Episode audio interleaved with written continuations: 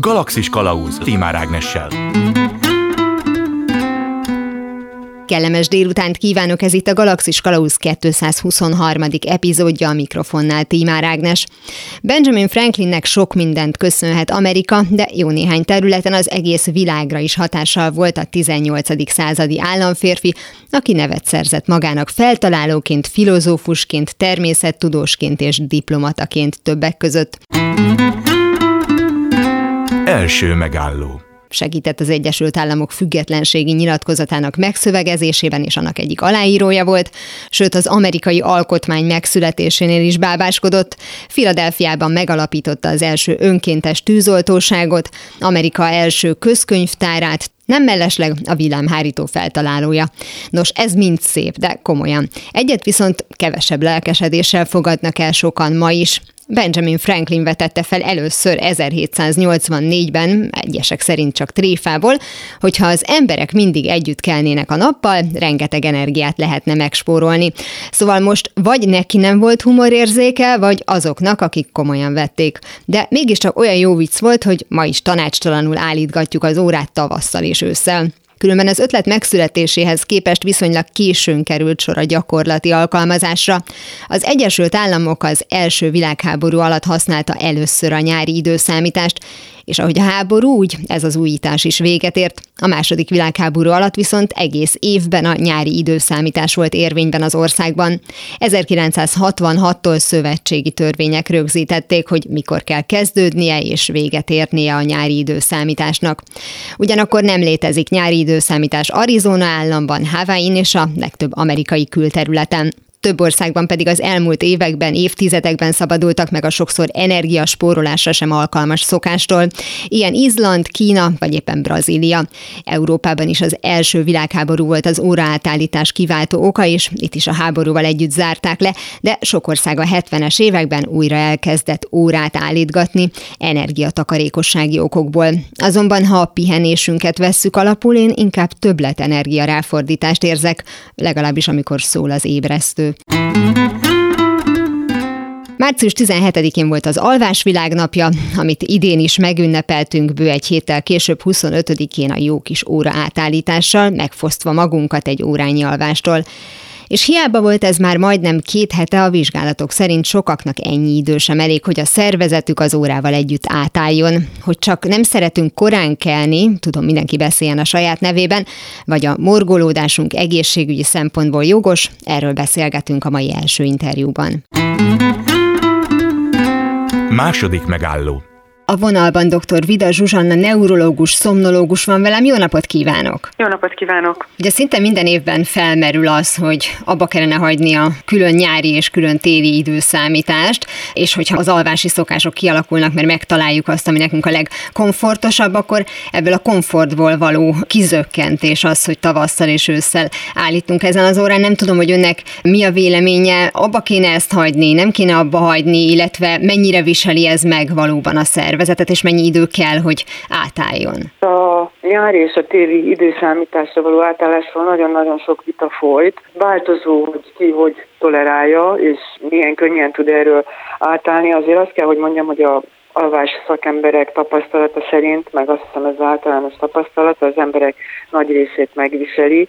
Statisztikák azt mutatják, hogy a átállás utáni egy-két hétben a balesetek száma megnő, az emberek figyelmetlenebbek, tehát úgy gondolom, hogy ez az erőszakolt átállítás, ez nem biztos, hogy mindenki számára könnyedén tolerálható. Természetesen, hogyha reggel, ugye nyáron korán süt a nap, akkor mindenki szívesebben fel kell, és nekem a véleményem az, hogy ezt nyugodtan meg is teheti bárki, de télen, amikor két óráig fél nyolcig sötét van, akkor egy korai kelés a sötétben biztos, hogy nagyon nyomasztóan hat mindenkire. Tehát jobb ön szerint inkább hozzászokni egy-két hét alatt ehhez az átálláshoz, mint hogy megtartsuk például a, a javasolt nyári időszámítást állandónak? Legjobb lenne, ha nem lenne átállás, én úgy gondolom, uh-huh. de hát erről ugye még a szakemberek véleménye is némileg eltérhet.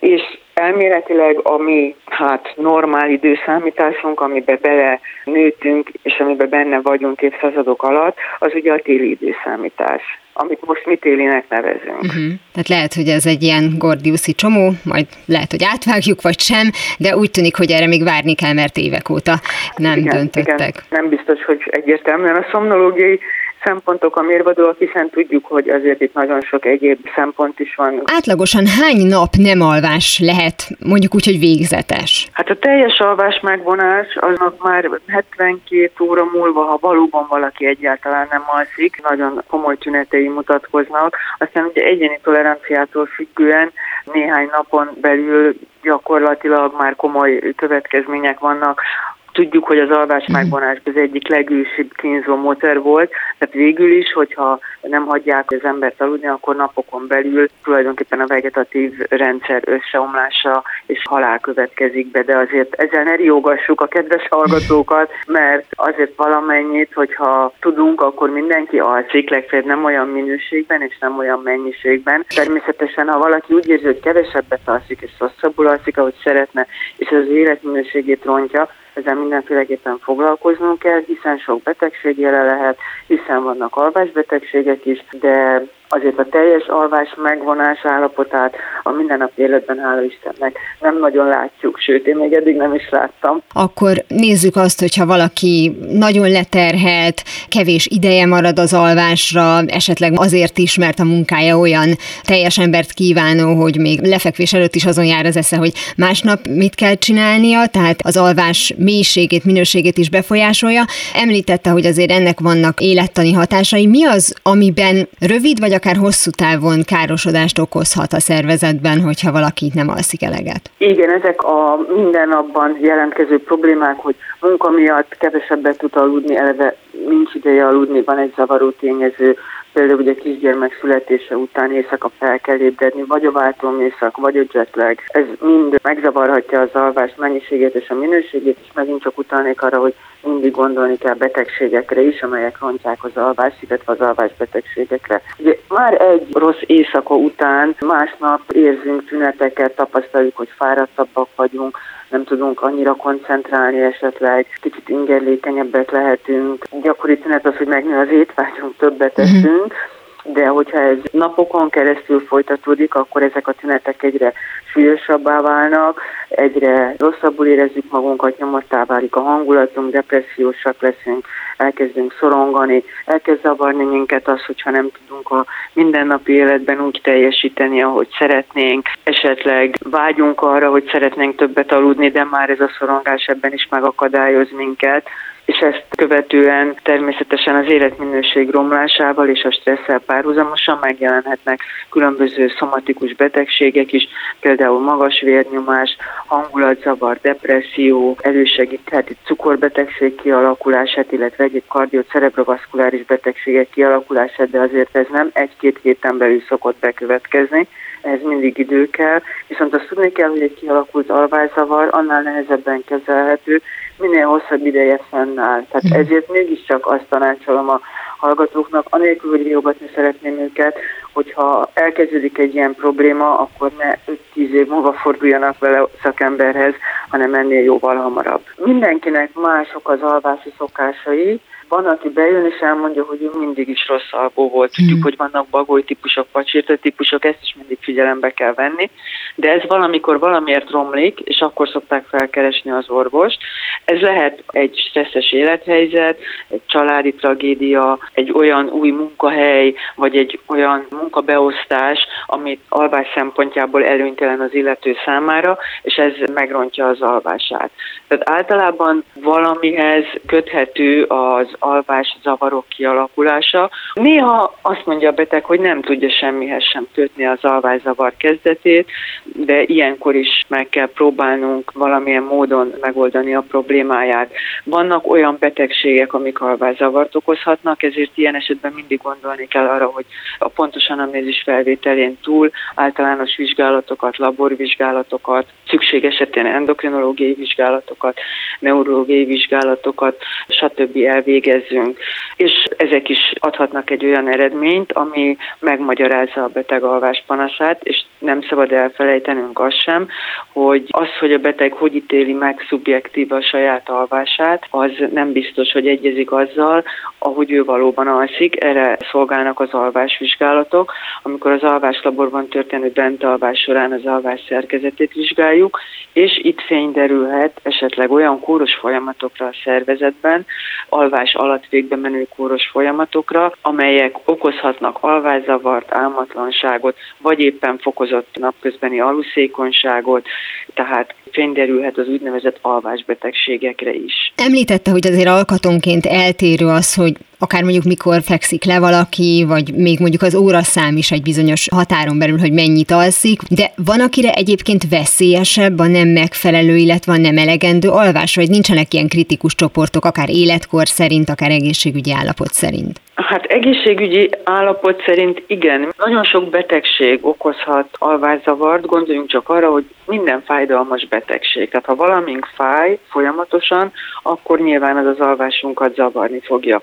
De például egy allergia is, egy ordulás okozhat egy alvás problémát, egy tüdőbetegség, egy aszma, beteg éjszaka fulladt szívbetegség hasonló módon. De olyan betegségek is, amik nem ennyire nyilvánvalóak, például gyakran kezdődik hangulatzavar, depresszió, annak az első tünete, egy stresszes, szorongásos betegségnek gyakran az első tünete az alvászavar. Bizonyos neurológiai betegségek, például demencia első és gyakori tünete lehet az alvászavar. Tehát ezek a csoportok nyilván veszélyeztettebbek.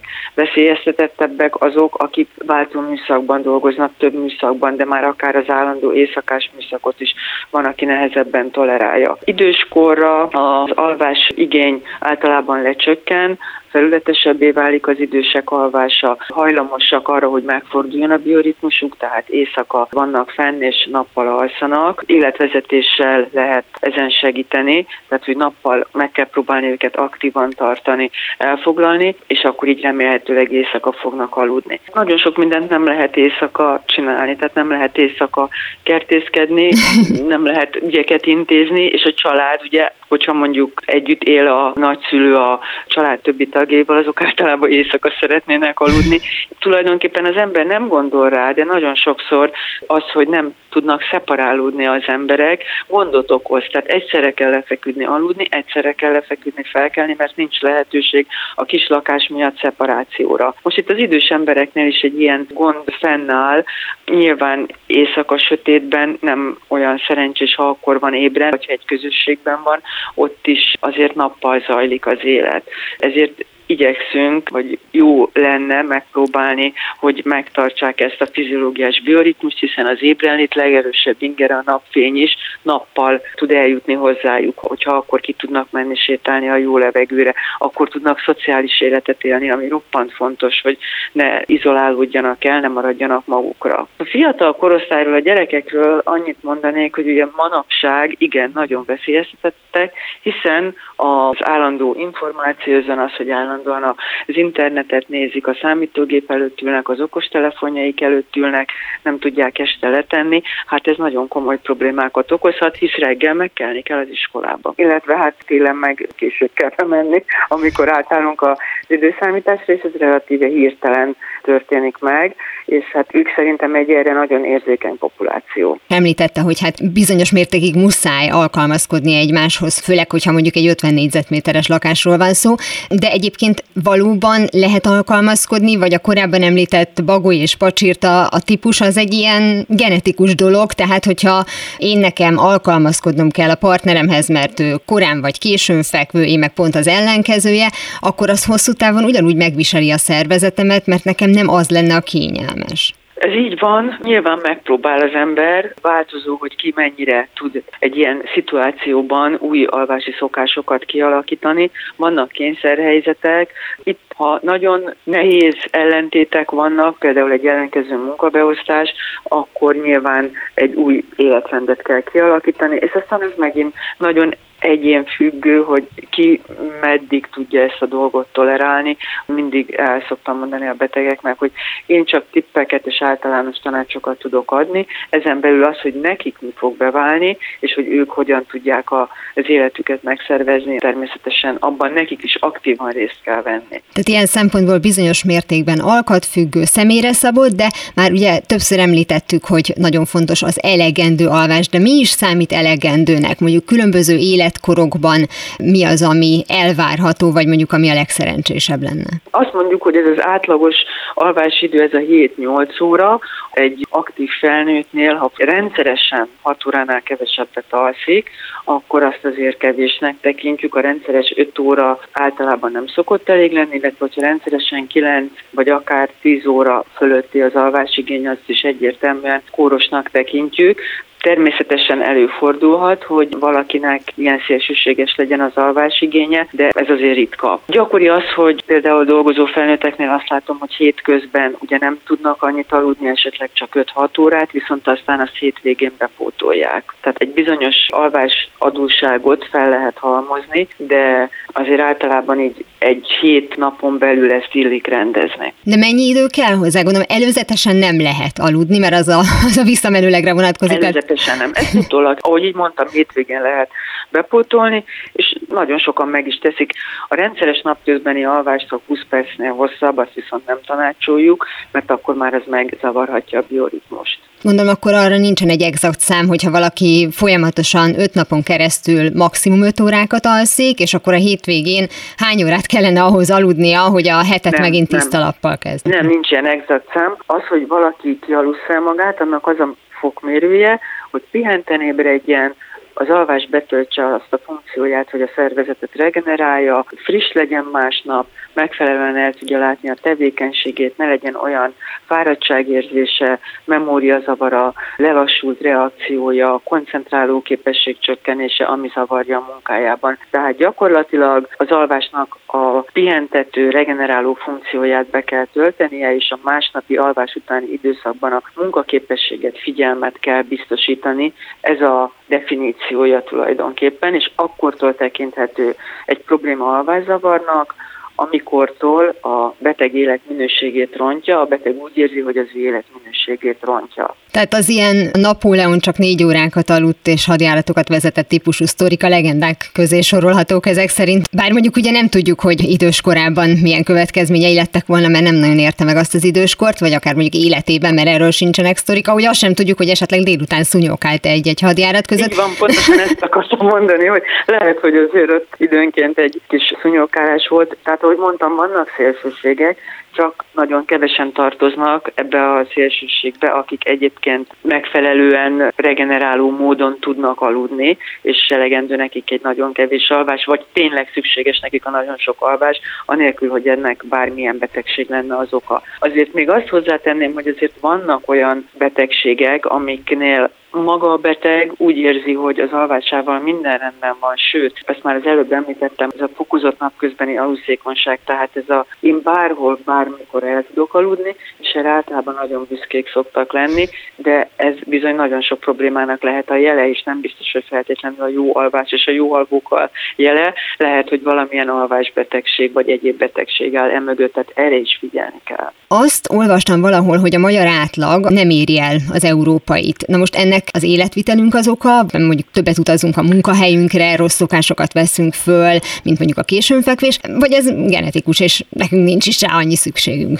Nem hinném, hogy ez genetikus, ez a rohanó életvitel, mindenki másodállást vállal, reggel korán kelünk föl, ugye mi hát alvás szakemberek azért azt mondjuk, hogy nem biztos, hogy nagyon szerencsés a nulladik óra, hiszen nagyon sok kisgyereket nagyon korán kell akkor felkelteni, a túl korai kelésre való kényszerítés nem biztos, hogy jó, mint ahogy a kisfi lefekvésre való kényszerítés sem, bár azt hiszem ez a beszéd fenyegeti legkevésbé a fiatal korosztályt, ők belecsúsznak az éjszakába, tehát valószínűleg igen a külső körülmények, bár azt tapasztalom szomnológusként, hogy azért az emberek egyre alvásudatosabbak, de nyilván nagyon sok csábító dolog van, amire azt mondjuk, hogy hát akkor majd kevesebbet alszom inkább. Beszéltünk már ugye az elegendő alvásról, de beszéltünk az alvás minőségéről is. Mi van akkor, hogyha valaki be tudja tartani ezt a 7-8 órát, de hát nekem még pörög az agyam lefekvés előtt, de aztán hamar mondjuk úgy, hogy elalszom, viszont ez egy felületes alvás, mert hogy igazán nem tudok kikapcsolni. Ez akkor hiába 8 óra, gondolom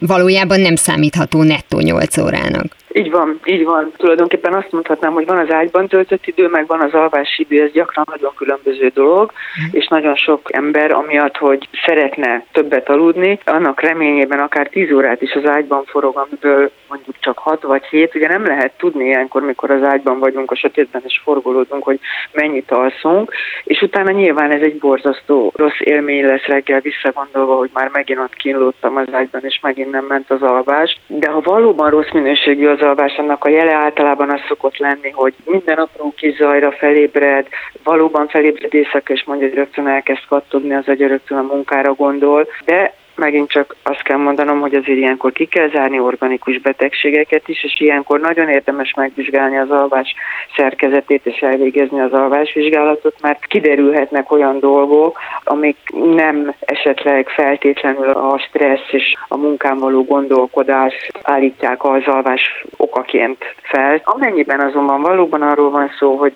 ez a nagyon hajszolt életmód, és vannak, akik ugye sokkal nehezebben engedik el a napi problémákat, akkor ezt különböző módszerekkel meg lehet oldani. Vannak ezek az alváshigiénés tanácsok, a megfelelő alváskörülmények biztosítása, az alvásra való felkészülés, relaxáció, meditáció, különböző pszichoterapeuták által tanítható módszerek, amelyekkel próbáljuk elősegíteni azt, hogy a beteg minél jobban felkészüljön az alvásra, és minél nyugodtabb legyen az alvás. És hát ezek időt vesznek igénybe, természetesen nem egyik napról a másikra működnek, de nagyon hatékonyak tudnak lenni. Tulajdonképpen egy életmódváltás. Említette már azt korábban, hogy a fiataloknak ez az állandó, akár mondjuk telefon nézegetés, nyomkodás és a többi, de az is egy ugye bevált formula, hogy nagyon sokan tévét raknak a hálószobába, arra alszanak el. Ez akkor igaz, hogy ezek a bizonyos, akár mondjuk vizuális ingerek, vagy akár mondjuk a társasági élettel kapcsolatos ingerek, tehát hogyha valaki egy mozgó izgalmas buliról ér haza, akkor nem fog tudni rögtön aludni, vagy hogy van valamennyi, amennyit várni kell az alvásig, mert különben úgysem lesz pihentető. Igen, vagy nem tud elaludni. Ugye az alvásra rá kell készülni, tehát időt kell szánni. Az nem várható el a szervezetünktől, hogy a teljes aktivitásból, a teljes mondjuk egy ilyen jó esti buli után, amikor fel vagyunk dobódva, vagy a munkából fáradtan hazaérve, azonnal lefeküdjünk, és mint egy gép azonnal aludjunk, és aztán a 8 óra alvás után, mint egy gép, felébredjünk teljesen frissen, tehát ez egy ilyen abszolút, hát álom csak. Itt azt szoktam felhozni példaként, hogy gondoljunk arra vissza, amikor gyerekek voltunk, vagy mi is a saját gyerekeinket, este mesélünk nekik, megfürdetjük őket, tehát van egy rituáléja az estének, és utána próbáljuk őket ugye általában elaltatni, vagy nézzük meg az állatokat, amikor készülődnek az elalváshoz, még forgolódnak, vackolódnak, átmegy egy másik helyre, ahol jobban érzi magát. Tehát mindenki ad magának időt az alvásra való felkészüléshez, és ez nekünk is felnőttként is nagyon fontos. Megfelelő alvási szokásokat, rituálékat, megfelelő elalvási környezetet kell kialakítani, és ez nagyon sokat segíthet a jó minőségű alvás elérésében. Nagyon szépen köszönöm dr. Vida Zsuzsanna neurológus, szomnológusnak, hogy az alvás minőségéről, mennyiségéről, egyáltalán az alvás hiányról és a jó alvásról beszélgetett velem. Köszönöm szépen. Köszönöm szépen én is a beszélgetést. Tedd vagy ne tedd, de ne próbáld. Hamarosan folytatódik a Galaxis Kalauz, többek között arra keressük majd a választ, hogy hogyan válhat közösségi élményi egy családban az alvás, de egy másik beszélgetésből az is kiderül, hogy télen nem csak a villamos aluszik, hanem a hajók is. Galaxis Kalauz Ez itt továbbra is a Galaxis Kalauzén Tímár Ágnes vagyok. A szünet előtt az óraátállítás történetéről, valamint az alvás hiány hatásairól beszélgettünk. Most innen folytatjuk. Alvással, illetve ébredéssel foglalkozunk. Megpróbálunk választ találni arra, hogy a reggeli hangulat függhet-e az életkortól.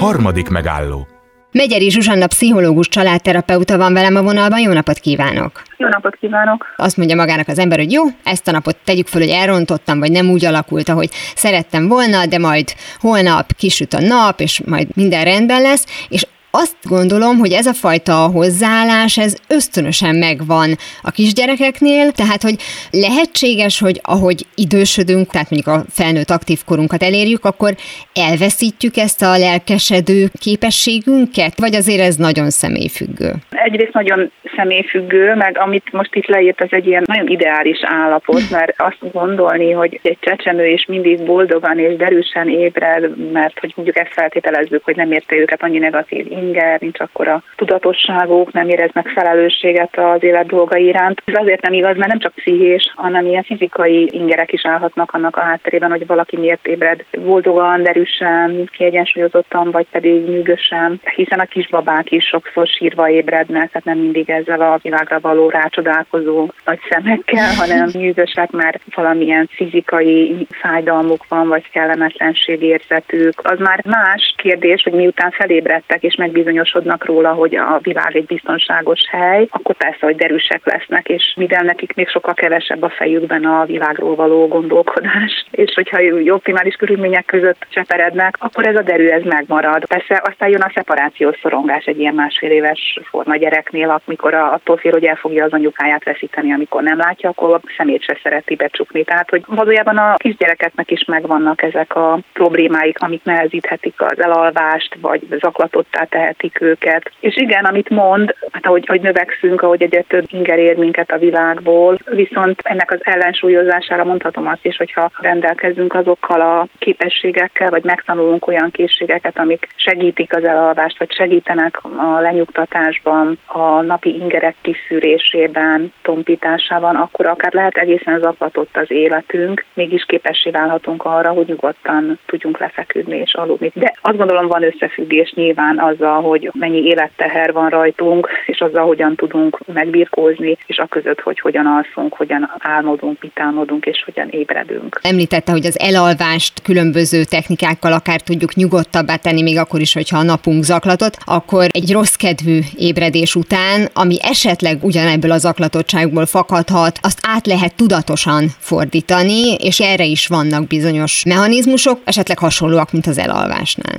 Abszolút, igen. Minél inkább küzdünk valami ellen, annál erősebben fog helyet követelni szerintem az életünkben, vagy a tudatunkban. Tehát, hogyha úgy ébredek, hogy egy nyűgös vacak napnak nézek elébe, ahol egy csomó kellemetlen feladat vár rám, vagy amúgy is már az előző napom is pocsék volt, zuhog az eső, szürkeség van, és akkor kinyitom a szem, és akkor azt gondolom, hogy hát ezért nem érdemes ugye felkelni. Lehet ilyen, persze. Tulajdonképpen pszichológiai iskolák vagy irányzatok alapulnak azon, hogy hogyan küzdjünk meg az ilyen állapotokkal, de valójában az egyik ezek közül, ami számomra a legszimpatikusabb, az tulajdonképpen az, hogy elfogadjuk ezt az állapotot, amiben vagyunk, és nem feltétlenül próbálunk meg ebből valami azonnal pozitív dolgot kreálni, hanem azt mondjuk, hogy igen, hát ez egy ilyen nap, hogy vannak ilyen napok, hogy volt is már ilyen napom, és igen, rossz kedvűen is lehet végigcsinálni egy napot, vagy kedvetlenül, de attól még el tudom végezni a feladataimat, attól még képes vagyok arra is, hogy bizonyos dolgoknak tudjak örülni, hogyha egyébként a napom az kellemetlen is lesz. Tehát, hogy valójában az a fajta elköteleződés amellett, hogy azért élni szeretek, és élni jó, és elfogadom ezt az állapotot, hogy nem vagyok ma erős. És akár megérkezhet ebbe az állapotba egy derűs pillanat is. Gondolom itt kifejezetten a kivétel napokról beszélünk, mert hogyha valakinek húzamosabb ideig ilyen napjai vannak, akkor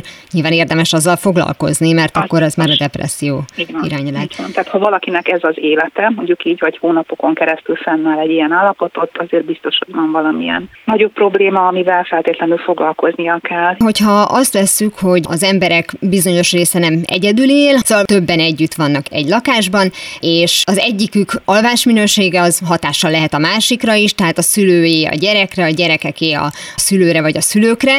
Amikor még a nagyon pici babákról beszélünk, akkor ugye ezt nagyon sokszor hallani, hogy anyuka és vagy apuka egy ilyen standby állapotban van folyamatosan, ami megfosztja őket a pihenéstől is. Ez is egy olyan dolog, ami egész egyszerűen a gyakorlatban majd megoldódik, mert mindenkorú gyerek más mértékű és más típusú figyelemre vágyik, vagy a szülőnek erről is le kell szoktatnia magát, mert ő neki ne arról szóljon az élete, hogy állandóan azon törje a fejét, hogy a gyereke élete miről szól hogy hogyan alszanak egy családban, hogy milyen szakaszosan, vagy egyszerre fekszenek le, vagy vannak erítusok. Ezek ugyanolyan minták, mint bármely más viselkedés. Tehát, hogyha egy csecsemő azt tapasztalja, hogy az elalvásnak van egy ritmusa, van egy szertartása, vannak bizonyos dolgok, amik ismétlődnek, stb., akkor ez végül is egy kondicionálás lesz, amit ő is megszokik, és akkor azt szerint fog majd tudni aludni jó esetben. Tehát most tekintsünk el attól, hogyha egy csecsemőnek valami organikus baja van. Akkor ez egy elsajátítható jó dolog. Ha a szülő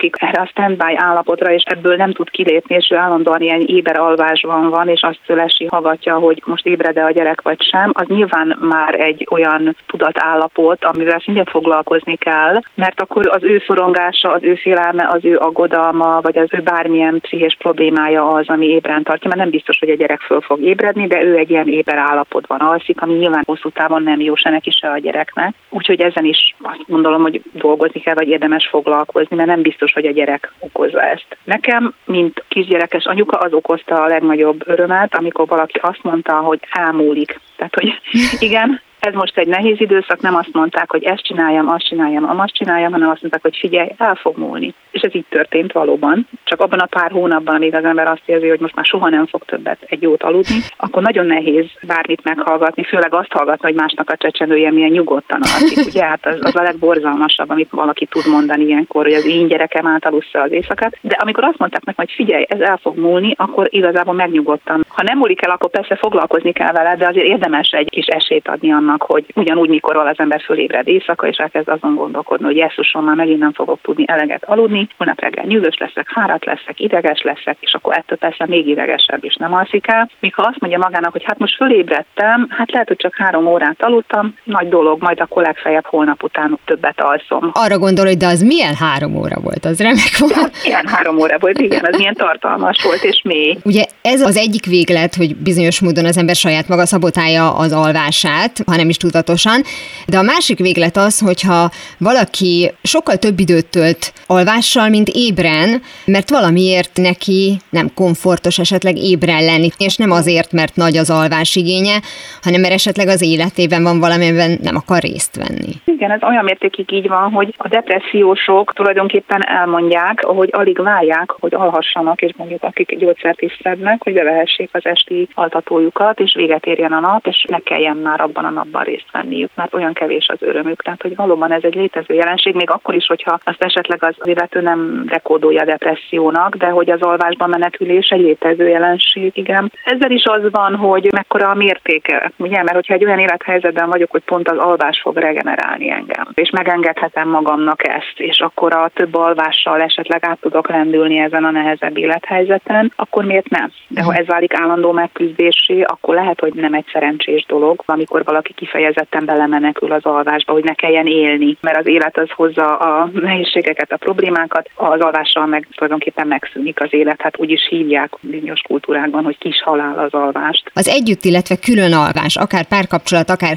család esetében ébredés és elalvással együtt, szokott-e mutatni valamit a családon belüli viszonyokról? Én nagyon sokféleképpen alvó, együtt alvó, meg külön alvó párt és családot ismerek, tehát hogy van, akik mivel ez teljesen különböző ritmus, és a pár egyik tagja az nem tudom, korán fekszik, a másik meg még órákat ébren tölt, és utána bújnak össze a közös ágyba, és ez nem okoz problémát náluk, van, akik együtt fekszenek, van, akik külön szobába alszanak, hát ez teljesen egyéni, én ebben nem látok ilyen családi kohéziót, attól függően, hogy ki mennyire alszik együtt, vagy mennyit töltenek közösen egy ágyban. Hát az biztos, hogy ha van benne valami rendszer, az talán egy kicsit harmonikusabbnak tűnik, hogyha ebbe van valami együtt mozgás, de ha tekintettel vannak egymásra, és mondjuk nem zavarják a másiknak a nyugalmát, akkor miért lehetne ez akár különböző is. Tehát azt a fajta következtetést, hogy akik úgy együtt alszanak, és egyszerre is fekszenek le, és aztán együtt is kelnek, hát lehet ennek egy ilyen kedves rítusa, vagy adhat hozzá a családi élethez, de nem tartom egy ilyen feltételének a harmonikus együttélésnek. Akkor abból se kell semmiféle negatív következtetést levonni, hogyha egy páros úgy dönt, hogy az alvás egy ugyanolyan fontos dolog az élet életben, mint mondjuk az evés, tehát a testemnek is szüksége van rá, és ezért külön szobát választanak, de mondjuk évtizedek óta házasok, harmonikus a kapcsolatuk, tehát hogy nem kell azt gondolni, hogy a döntéssel valamit kifejeznek egymás felé. Semmiképpen sem kell ezt gondolni. Lehet nyilván valami a háttérben, de hát itt meg kell nézni, hogy a pár egyébként milyen kapcsolatban van egymással, miért van erre szükség, indokolt-e. Ha úgy mindkettejük megelégedettségére szolgál, akkor nyilván ezzel nincsen probléma. Most csak egy példa, hogy azért lehet ez jele annak, hogy valami probléma van, mert az egyik párnál, akik hozzám jártak terápiába, lakásfelújítás volt, és a férj kiköltözött a nappal nappaliba, az asszony pedig beköltözött a gyerekszobába, mert uh-huh. a szobájukban, nem tudom, tapétázás volt. Miután lezajlott a hajcihő, utána nem költöztek vissza a közös szobába. És azért ez beszédes dolog, hogy ott valami megváltozott, de nem azért, mert ők külön kényszerültek, hanem azért, mert egyébként is volt köztük probléma.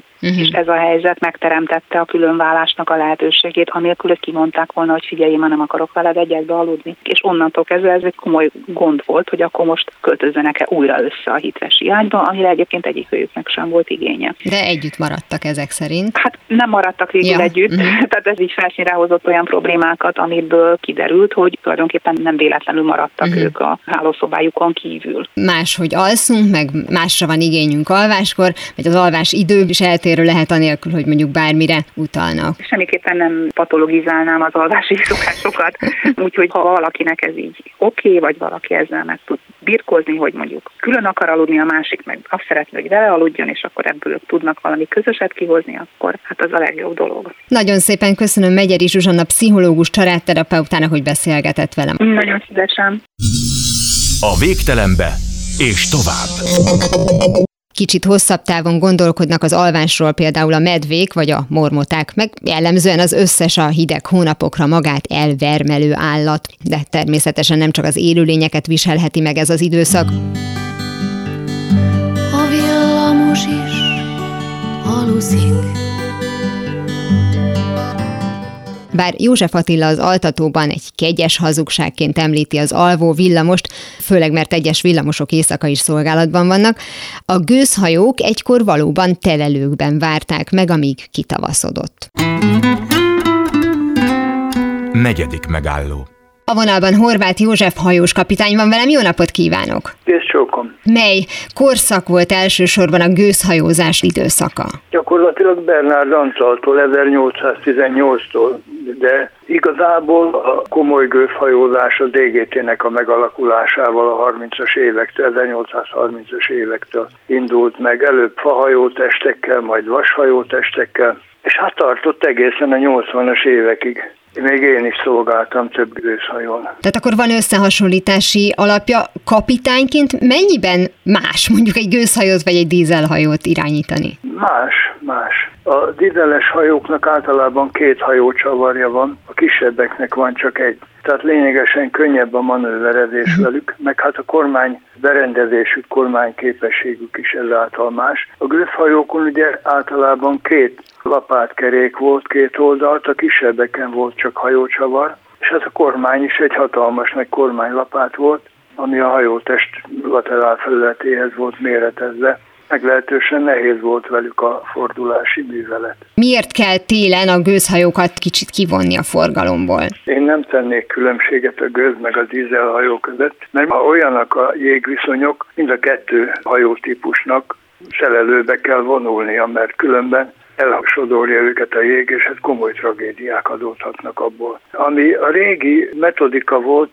Ugye, hogy a személyhajók különösen leálltak szezon végén, általában október közepetáján, és maradt egy esetleg szolgálatba. De ugyanígy a vontatóhajók is igyekeztek a jégzajlás előtt vagy telelőbe, vagy szükségtelelőbe vonulni biztonságba, mert a jég nem játék, de fölrakodik a hajótestre alulról, menet közben, közben a hatalmas jégtáblák meg összetorlódnak, és bizony 33%-os jégzajlás fölött már egyáltalán nem biztonságos a hajózás elsodorhatja vontatmányjal együtt a hajót. Azt olvastam valahol, hogy a gőzhajót azért nem használták télen az 1800-as években, mert hogy a felfűtéssel volt valami összefüggés, hogy tönkrement volna maga a rendszer, tehát technikailag nem volt alkalmas arra, hogy nagyon hidegben hajózzanak Ez vele. kétségtelen, persze ezért is álltak a gőzösök előbb le, de motorhajónak ugyanúgy telelőbe kell vonulni, és hogyha olyanok a viszonyok, akkor hidegre kell ott is csinálni. Tehát mindent, amiben víz van, gép, kazánok a gőzhajón, vagy a fűtésrendszer, mind le kell vízteleníteni, és ez a hidegre csinálás gyakorlatilag. És olyankor mindent bepakolunk a raktárakba, ami mozdítható, hogy a őrszemélyzetnek ne kelljen sok mindenre figyelnie. Már milyen értelemben értékekre, vagy arra, ami tönkremelt a hidegben? Érték, hát természetesen a hajón még a legkisebb szög is érték, hmm. mert szükség lehet rá és ott nem igen tárolunk semmi olyant, ami értéktelen. Tulajdonképpen a telelő az csak egy kijelölt hely, ahol nincs annyira hideg, vagy valamit tudnia kell ennek a helynek? A hideg ugyanúgy van ott is. Vannak kijelölt telelők, ahol telelőparancsnokságot állítanak föl, telelő rendet alakítanak ki, telelő őrség működik, telelő parancsnokkal, telelőgépésszel, meg szükséges személyzettel, és nincs minden hajón őrség, hanem a telelő őrség járja időnként két-három óránként körbe a hajókat leellenőrizni. Ez, ez mindig időjárás függő, ugye, hogy mennyire vastag a jég, és mindig kell legyen egy ügyeletes hajónak, általában motorhajónak, ami töri a jeget, mert különben összeroppanthatja a hajótesteket a telelő, tehát egy medencés kikötőben a mhm. álló és beállt jég. És a sok hajó közül valamelyiknek a parancsnoka lesz a telelő parancsnok. Általában a legidősebb személy, akinek a legtöbb tapasztalata van. Tehát nem az, akinek a legtöbb szabad ideje van.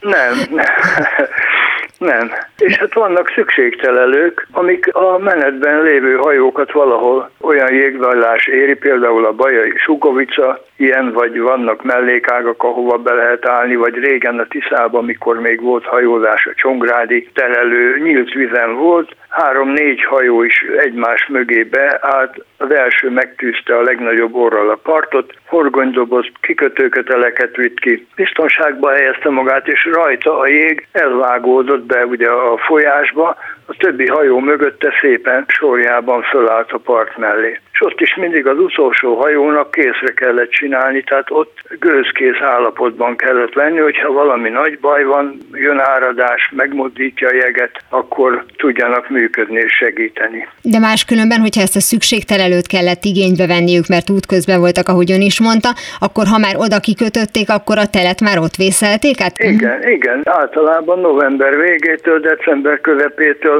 komoly jégzajlás szokott, sőt be is állt a Duna is nem egyszer, a Tisza meg pláne még a 70-es, 80-as években is múlt században beállt. És a... is vitte a pompot meg a lakóhajót. Uh. Úgy mentették ki helikopterrel az embereket. Meg van határozva, hogy mikortól van mondjuk úgy téli időszámítás a hajók életében? Ez mindig időjárás függő. Tehát uh-huh. ahogy a jég megjelenik, akkor tanácsos telelőbe vonulni, és ahogy a jég úgy mondjuk elrohad, elkezd olvadni, akkor lehet elkezdeni a melegre csinálást, és üzembe helyezni a hajókat. A hajó személyzetnek, különösen a tiszteknek tisztában kell lenni azzal, hogy mi várható egy jégzajlásnál, mit kell tenni a téli kikötőben, a telelés során lékeket vágni, körbevágni a hajót, hogyha nincs más lehetőség, akkor a saját eszközeikkel. Hát a Csepeli kikötőben, a újpesti kikötőben az rendszeresen járt egy-egy jégtörőhajó, föl volt szerelve az órára egy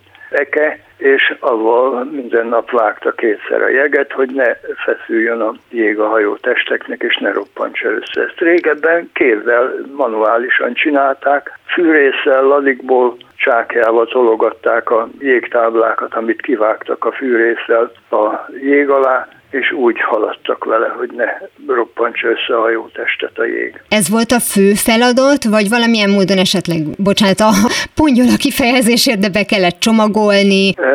Ez egy hajót nem lehet becsomagolni. Motorcsónakra, meg kis sporthajóra érvényes az ilyes, mert egy nagy hajó elképzelhetetlen. De nem is szükséges. Úgy mondta a beszélgetésünk elején, hogy általában ugye ezeket a személyi gőzösöket ugye leállították, és egy volt forgalomban, gondolom a biztonság kedvéért. Ez a hajó ez cserélődött, vagy egy nagyon jó állapotban lévőt tartottak meg erre a Nem, pozícióra? Hát igen, igen, mindig amelyik a leginkább használható volt, és amelyikre megfelelő személyzetet is tudtak biztosítani, az maradt egy ideig még, de utána ő is bevonult már telelőbe, csak egy ideig még, hogy ha valami szükséges, akkor tudjon működni. Általában a helyi boxerhajó, a kikötői vontatóhajók voltak ilyen telelő ügyelő szolgálatban, a nemzetközi hajóállomásnál ott maradt kint egy ponton, a többit beszedték szintén a jég előtt, és telelőbe vitték azokat is, és onnan tudták riasztani a hajót, hogyha bármi. Például valaki a